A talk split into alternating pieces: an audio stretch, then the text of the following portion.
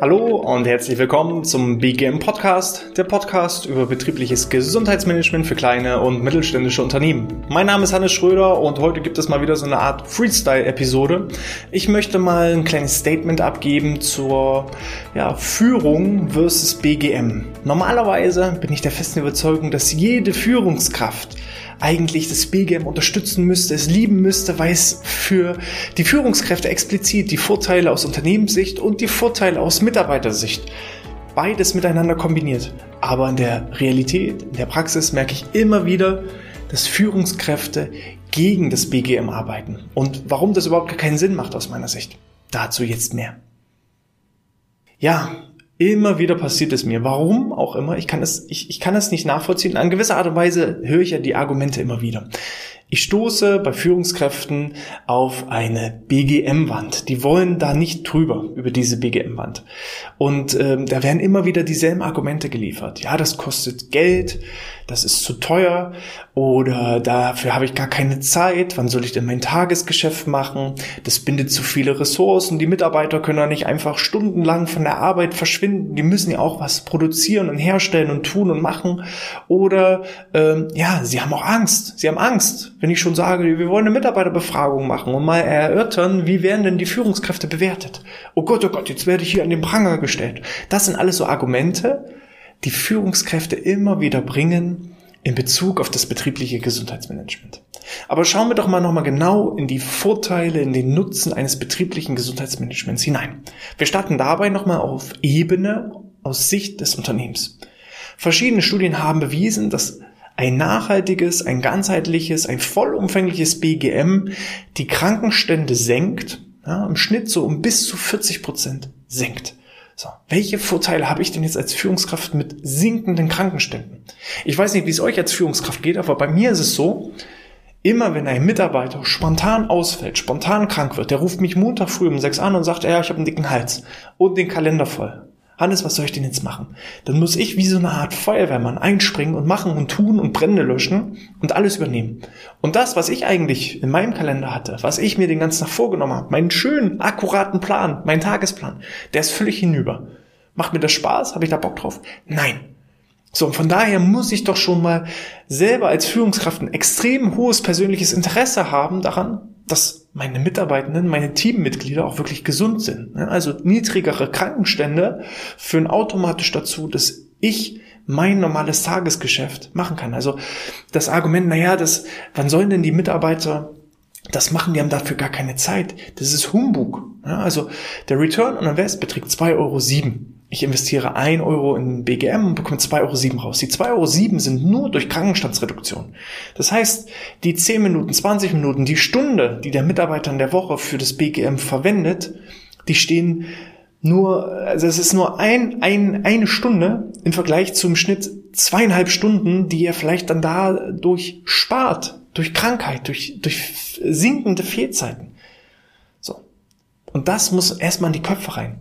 So, und warum ist das so, dass das viele noch nicht verstanden haben? Dass aus meiner Sicht BGM teilweise eines der letzten ökonomischen Geheimnisse ist, weil es nicht gemessen wird. Die wenigsten Unternehmen messen, wo ist unser Krankenstand jetzt, dann führen wir ein BGM ein und dann gucken wir, wo ist der Krankenstand denn dann nach Einführung eines ganzheitlichen BGMs. Und dann werden viele feststellen, die paar Stunden, die Mitarbeiter entsprechend mit Trainings, mit Vorträgen, mit Einzelcoachings, mit Massagen und dergleichen beschäftigt sind, die stehen lachhaft in einem Verhältnis zu den Senkungen von Krankenständen.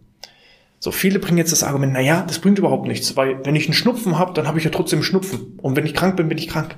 Ja, darum geht es auch gar nicht. Jeder darf mal krank sein. Ich habe ja auch nicht behauptet, dass wir die Krankenstände auf 0 reduzieren, sondern vorhandene Krankenstände im Schnitt um 40% senken können.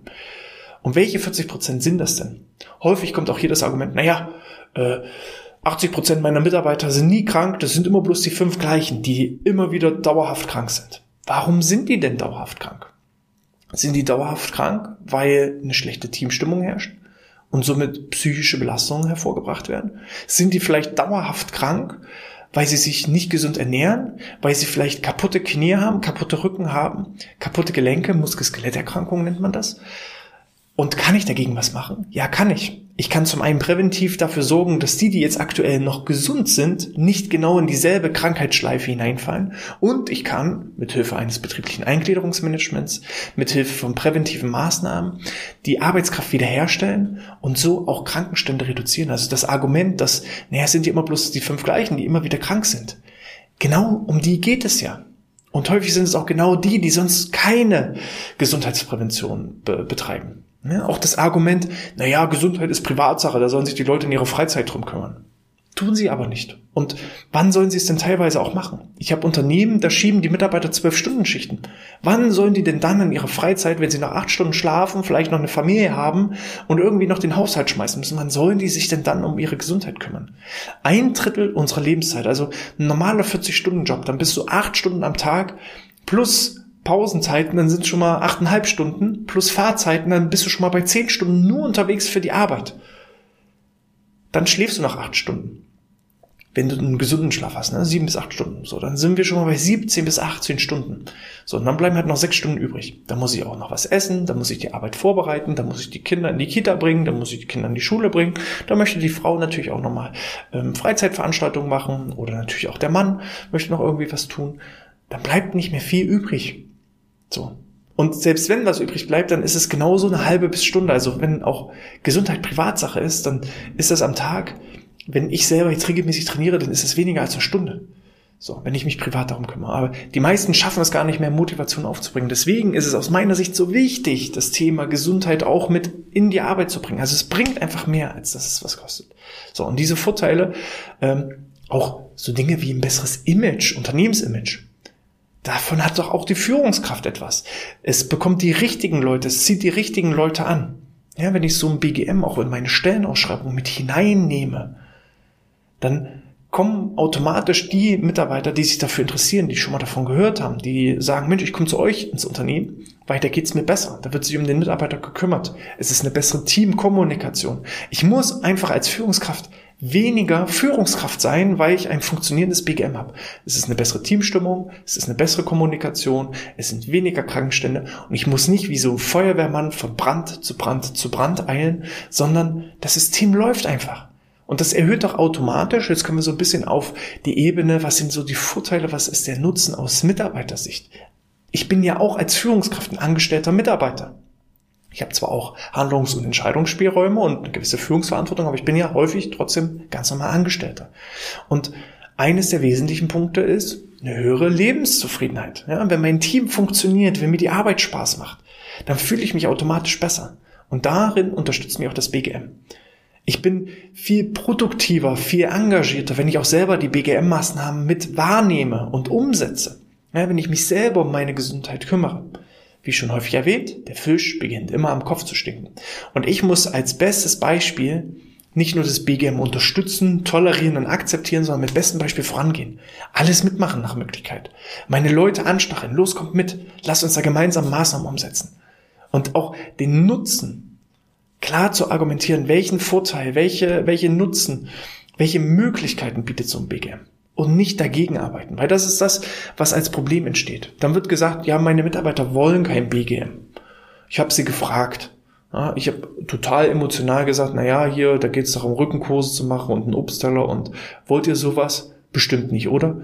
So, dass dann der eigene unterstellte Mitarbeiter nicht sagt, doch Chef, will ich.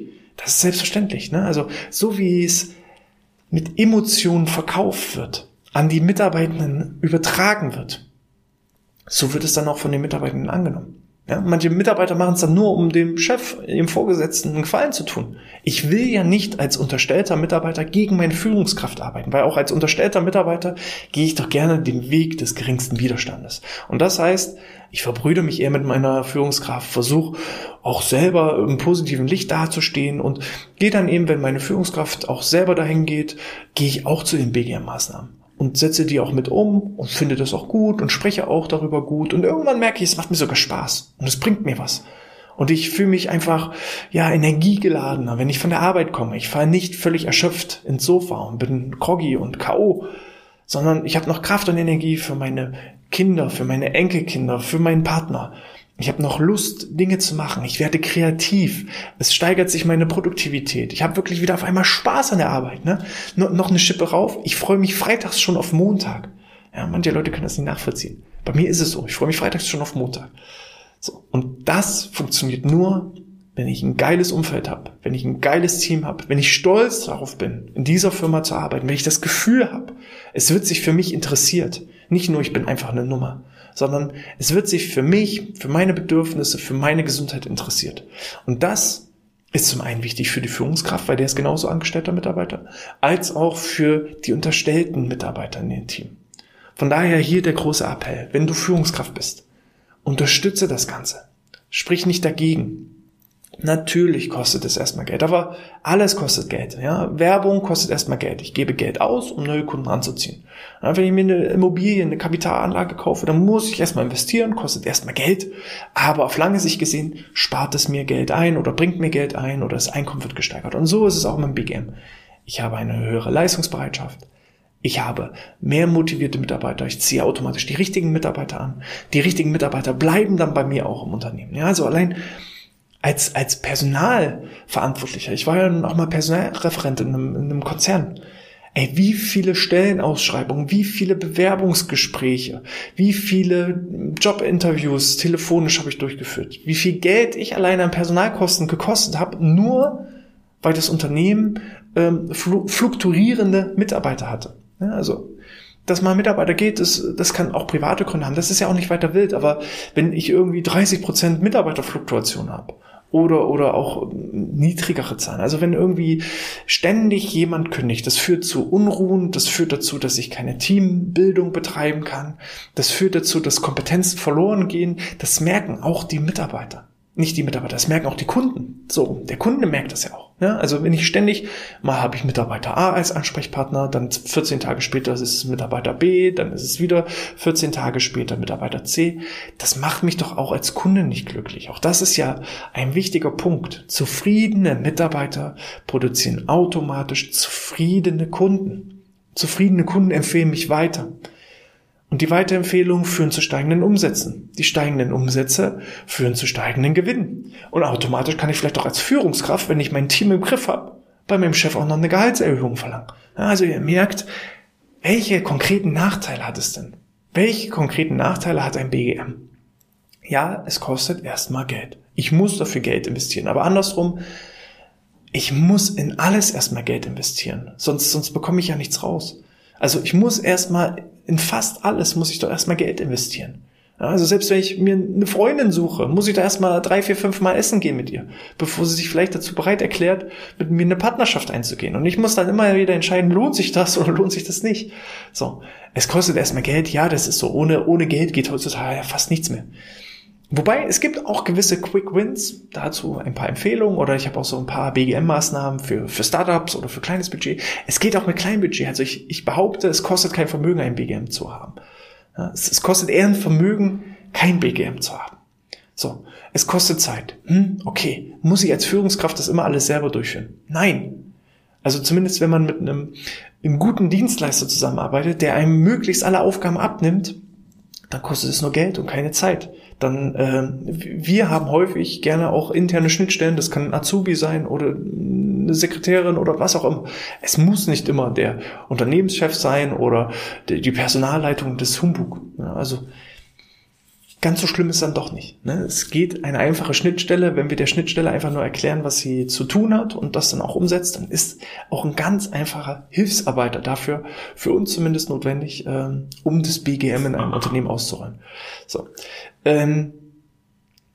ja, die Mitarbeiter sollen sich in ihrer Freizeit um ihre Gesundheit kümmern. Wenn du diese Ansicht hast, dann bitte, dann musst du aber auch genau mit solchen Mitarbeitern zurechtkommen, die sich nicht um ihre Gesundheit kümmern, die nicht zu dir kommen, weil du eben solche Alleinstellungsmerkmale hast, sondern genauso bist wie jede Konkurrenz auch. Ja, wenn du also Probleme hast mit Fachkräften und ja, ständig wechselnden Mitarbeitern, dann fang erst mal bei dir an. Warum ist das so? Vielleicht liegt es daran, dass du dich eben nicht um deine Mitarbeiter kümmerst, sei es zum Thema Gesundheit oder allgemein. Fang immer erstmal bei dir an. So. Und ich denke, das sollte hier so als Statement klar sein. Also, es gibt mehr Vorteile Als Führungskraft habe ich den Vorteil, dass ich die Vorteile aus Unternehmenssicht habe und ich habe die Vorteile aus Mitarbeitersicht, weil ich sowohl Mitarbeiter bin als auch Teil der Führungsriege, Teil der Unternehmensentscheider und dementsprechend auch da die Vorteile genießen kann. Und dann heißt es einfach unterstützen, motivieren, sein eigenes Team im BGM implementieren, sich vielleicht auch Maßnahmen ausdenken, denn Dinge, die man selber auch sich ausgedacht hat, die promotet man von Natur aus besser. Vielleicht auch so ein kleiner Tipp für eure unterstellten Mitarbeiter, versucht auch da partizipativ zu arbeiten, also sie Teil des Ganzen sein zu lassen. Und da verspreche ich euch, dann wird BGM ein Erfolg, dann führt das zu sinkenden Krankenständen, zu steigender Produktivität, zu steigenden Umsätzen, zu steigenden Gewinnen, zu höherer Leistungsbereitschaft, zu besserer Teamstimmung, zu mehr Neukunden, zu mehr Umsätzen und. Also die Palette, es gibt nur Vorteile. Es gibt fast keine Nachteile im BGM. Wie ist eure Meinung dazu? Schreibt es mir gerne per E-Mail an info@outness.de oder als 5-Sterne-Bewertung in Apple oder also Apple iTunes oder Apple Podcast App. Und ihr wisst, mit jeder einzelnen Bewertung steigen wir in den Rankings. Falls du selber jetzt sagst, okay, er hat mich überzeugt, ich würde gerne selber mal mehr über ein betriebliches Gesundheitsmanagement erfahren, dann nutzt die Möglichkeit. Wir bieten aktuell ein 30-minütiges kostenfreies BGM-Strategiegespräch an, wo wir einmal durchleuchten, was ist dein Status quo, wo stehst du aktuell mit deinem BGM, was hast du aber auch für Ziele, für Wünsche, für Träume und wie schaffst du es, diese Ziele, Wünsche und Träume zu erreichen mit einer konkreten BGM-Strategie. Und dafür die Strategiesitzung, dazu findet ihr entsprechende Links in den Shownotes oder in der Videobeschreibung. Klickt da einfach rauf und bucht euch einen Termin und dann kriegt ihr da die Möglichkeit, mit einem meiner Experten entsprechend über euer BGM und die Implementierung eines BGM-Konzeptes sprechen zu können.